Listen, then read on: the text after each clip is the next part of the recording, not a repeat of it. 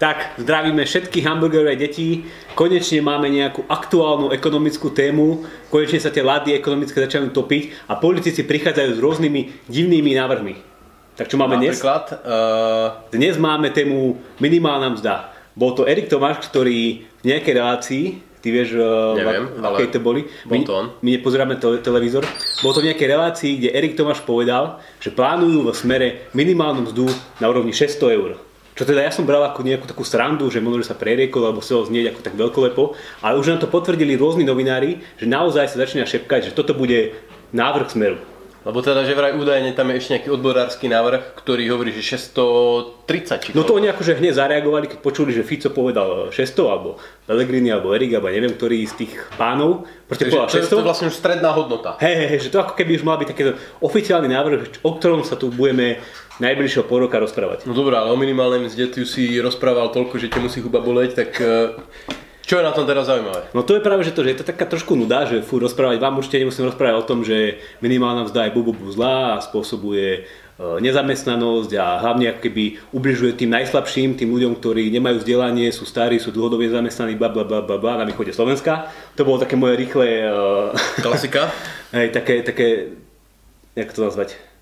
Intro do témy minimálnej mzdy. Hej, ale pozrieme sa na to tak trošku sofistikovanejšie, alebo pozrieme sa na to, čo hovoria aj tí naši oponenti.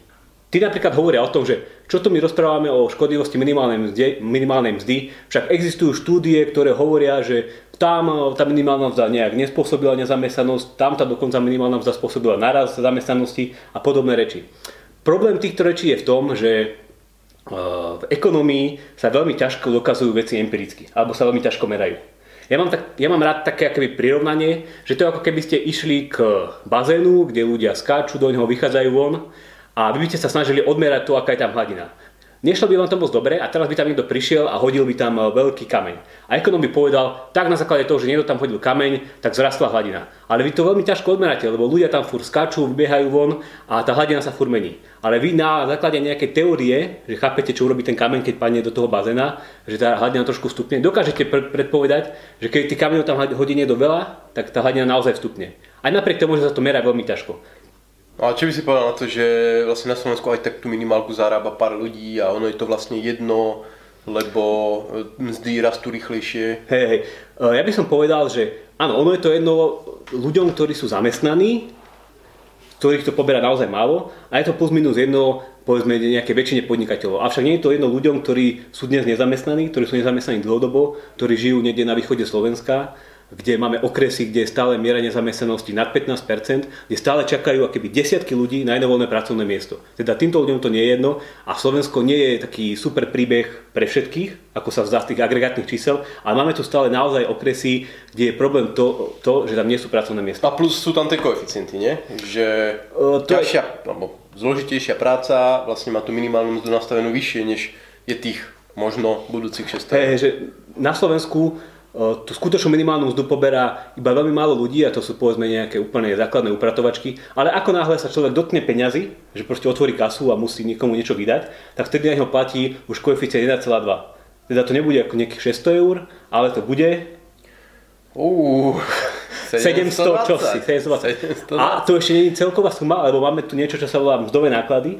A keď bude, Super hrubá mzda. hej, keď bude minimálna mzda 600 eur, tak v skutočnosti tie mzdové náklady budú 810 eur. Teda naozaj už extrémne veľké číslo. Predstavte si dlhodobo nezamestnaného človeka, ktorý žije na východe Slovenska, ktorý má iba základnú školu. On sa teraz chce zamestnať a musí každý mesiac vyprodukovať hodnotu 810 eur hrubom. Alebo super hrubom. A myslím, že taký ten zaujímavý spin do tejto situácie je, že my teraz fungujeme v takom móde, ekonomika rastie, nezamestnanosť klesá, všetko je super, rastú mzdy, e, proste aj tam, kde dlho, dlho stagnovali Máme predávači, máme chlebičky krásne, predávači už zarábajú v Bratislave 900-950 eur, vyzerá to strašne super, ale zároveň už je to obdobie, keď prichádzajú tie prvé nie úplne super správy, akože pokles e, priemyselnej výroby v Nemecku, dramatické poklesy e, predaja aut napríklad v Číne a v Ázii. Že už sú tu také, také signály, že tie zlaté časy pomaličky a možno to bude nakoniec pomerne rýchlo končia, veď rok 2008, keď na jeseň 2008 padal Lehman Brothers a, a tu na Slovensku všetci sa tvárili, že Tatranský tiger stále, stále fičí. Konec koncov sme mali video, ktoré sa volalo Vrchol, takže to je ten problém, že možno, že sme... Správne, možno, že sme si video Vrchol. Možno, že sme na vrchole. A moja taká otázka je, že keď teraz idú tak radikálne zvyšovať minimálnu mzdu, lebo to je návrh, ktorý by mal zvýšiť minimálnu mzdu o viac ako 15%, to je naozaj extrémne vysoké číslo, tak či keď príde pokles a začne trošku ekonomika stagnovať, ešte budú znižovať tú minimálnu mzdu. Či sa stane, že politici naozaj budú reagovať na to, že ako sa vyvíja ekonomika. No a správna odpoveď je samozrejme, že nebudú. A to je ten problém, hej? že tá minimálna mzda to je taká uh, jednosmerná jazda a naozaj to tí politici už preháňajú, hej? že za posledných 5 rokov rastá minimálna mzda dvojnásobnou rýchlosťou oproti priemernej mzde a keď sa potrebuje na taký ukazovateľ, že akú časť uh, priemernej mzdy už tvorí minimálna mzda, tak v tomto ukazovateli sme na Slovensku momentálne medzi tými najlepšími, teda porovnávame sa s Francúzskom a Slovinskom. A ak by sa náhodou zaviedla táto mzda 600 eur, tak sme sa dostali na prvé miesto v Európskej únii, čo je naozaj úplne šialené. A myslím, že teda táto téma to je taká povinná jazda, že ak sa povie, minimálna mzda sa ide zvyšovať, tak Robo zareaguje. Tak a, ja... a naozaj je to dôležité, lebo skutočná minimálna mzda je Nula. Nula. Tak, som sa lákal, že nebudeš vedieť. Prípadne pre živnostníkov dokonca záporná, pretože musia platiť, platiť aj odvody. odvody minimálne. Pozdravme teda ešte pracujúcu chudobu a posunieme sa na druhú tému, ktorá teraz trošku začala sa víriť. A tu sme už tiež trošku, trošku spomínali vo videu prvom, druhom tej obedy. Ja no, obed Pár videí dozadu. E, po obedoch zadarmo prichádzajú e, pomocky pre prvákov zadarmo a je v celku vtipné sledovať aj na Facebooku, v, tý, v tej odbornej komunite povedzme, ako sa rozbehla taká jednostranná diskusia, ktorá obhajuje napríklad obedy zadarmo a úplne sa zabúda na tú myšlienku tej hodnoty za peniaze. Aby som to tak trošku iba zafremoval, že my sme spravili takú infografiku, ja som spravil nejaký taký väčší článok, kde som si dovolil iba načrtnúť, že keď ideme minúť 100 miliónov na pomoc chudobným ľuďom, tak možno, že tých 100 miliónov sa dá použiť aj nejakým iným spôsobom, možno, že ich nejak viacej nasmerovať k tým ľuďom, ktorí to naozaj potrebujú a nerobiť tie plošné obede zadarmo. Toto sme iba tak navrhli a strhla sa veľká lavina na nás, že sme, ja neviem, akí netvorí, že jednoducho nevieme, aké výhodné je mať obedy zadarmo, pričom, ako hovorím, tí ľudia častokrát podceňujú to, že tie obedy budú naozaj extrémne drahé a je to extrémne neefektívny spôsob, ako pomáhať tým, čo to naozaj potrebujú. Hej? Že my v inej tu nesme netvorí a čiže si myslím, sme tak možno, že nie úplne. Ale, snažím, ale chápeme to, že sú ľudia, ktorí naozaj sa majú zle a títo ľudia často, častokrát za to aj nemôžu. Že to sú práve tie deti z chudobných rodín a im treba nejak pomôcť. Lebo, lebo ten argument bol, že uh, už pred obedmi zadarmo existovali tzv. nejaké sociálne obedy, alebo ako sa to volalo, ktoré ale podľa niektorých zachytili zhruba len polovicu detí, ktorí boli v tom stave, že by potrebovali tú pomoc. Okolo 60 tisíc. Okolo 60 tisíc. No a na to, aby sme zachytili tú druhú polovicu nezachytenú, tak vlastne sa spravili obedy zadarmo v hodnote 100 miliónov. Čo je teda skutočne veľmi vysoký náklad na jedno dieťa a v podstate jediný efekt toho je práve ten obed, ktoré to nezachytené chudobné dieťa dostane. A tých 100 miliónov sa mohlo využiť úplne inak. Ešte by som to upresnil. Uh, oficiálna retorika nikdy nehovorila, že to je iba na pomoc chudobným deťom. Uh, my samozrejme vieme, že veľa to robí preto, lebo ona sa snaží uh, osloviť toho medianového voliča a ukázať mu, že pozrite sa, aký sme my štedrí a dávame veci zadarmo. Ale odborná verejnosť sa chytila toho, že toto je konečne nejaké opatrenie, ktoré pomôže tým chudobným deťom. Takže taký to bol nejaký ten sled. A my sme povedali, že dobre, ak chceme pomôcť tým chudobným deťom, tak sa pozrieme trošku inak na tie opatrenia.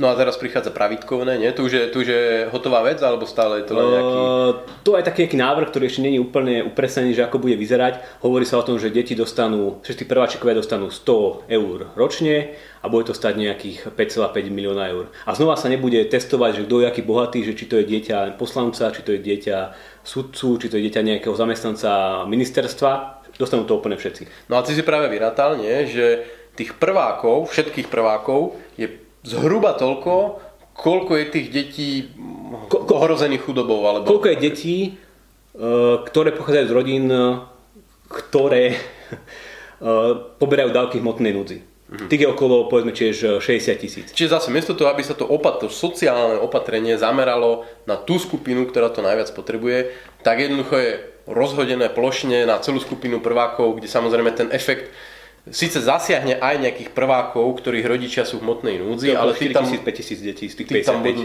budú tvoriť desatinu. Ako, ako, ako hovorí, ja som vytvoril takú dilemu, že tak si predstavte, že dali by ste radšej týchto 100 eur všetkým prvákom na Slovensku, alebo všetkým deťom, ktoré sú z týchto chudobných rodín a chodia na základnú školu. Hej, toto je tá skutočná dilema. A ja si myslím, že by sme to mali dať práve tým chudobnejším deťom. A bohužiaľ mám pocit, že vôbec nebola o tom žiadna diskusia. Nie. No ale diskusia, masívna diskusia bola od piatku a prakticky až po dnes vlastne o mojej obľúbenej téme a to je odvod reťazcov. O tom sme tiež strašne veľa napísali, strašne veľa rozprávali, infografiky Kľudne kľudne môžeš hovoriť asi prvej osobe, že ty si veľa napísal, ty si veľa Eh, urobil. Ja, ale tak ja hovorím mi Ines. Uh, novinka je, že v piatok vyšli uh, dáta inflácie za január 2019, vlastne za prvý mesiac tohto roka, kde vyšlo, že potraviny narástli, medzimesačne ceny potravy narastli o 3%, čo je najväčší medzimesačný nárast, myslím, že za posledných asi 15 rokov.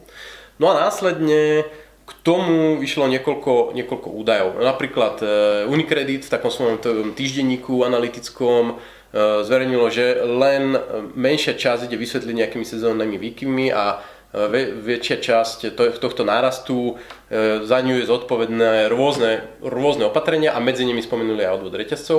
Potom prišli oveľa konkrétnejšie čísla, keď ministerstvo financí napísalo, že odvod reťazcov môže za je zodpovedné za 0,1 percentuálny bod nárastu e, tej inflácie, čiže z tých 2,2 je to tých 0,1, čo je zhruba 1 dvacetina.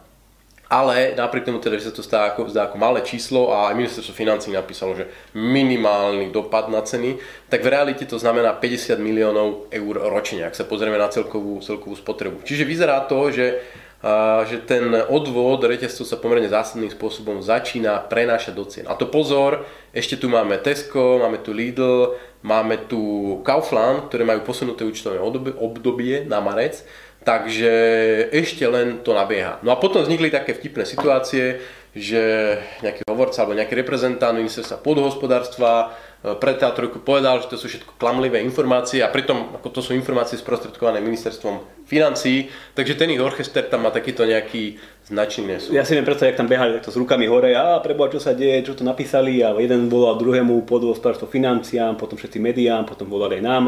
Takže... A ja som, ja som veľmi zvedavý o, o mesiac alebo o 4 roka, keď znova budú vychádzať ďalší set, uh, set uh, informácií o, o inflácii, či to tam niekto bude ešte prerátavať. Lebo ja mám taký pocit, keby uh, teraz tak trošku, uh, nikto si to nevšimol na to ministerstvo podhospodárstva, tam tí matikári na ministerstvo financí to proste zrátali, hodili to do plena mm-hmm. a teraz všetkých na ministerstvo podhospodárstva chytil amok, že čo to oni zverejnili, ako to mohli zverejniť, keď oni tvrdili od začiatku, že to nebude mať vplyv na ceny. A je dosť možné, že teda v podstate tieto informácie budú zatrhnuté. Bolo tam určite pár telefonátov od rôznych ľudí uvidíme, smerom na uvidíme. ministerstvo financí. Takže pekne ich kontrolujte, či všetko poriadne rátajú, či majú tie Excely vyplnené správne.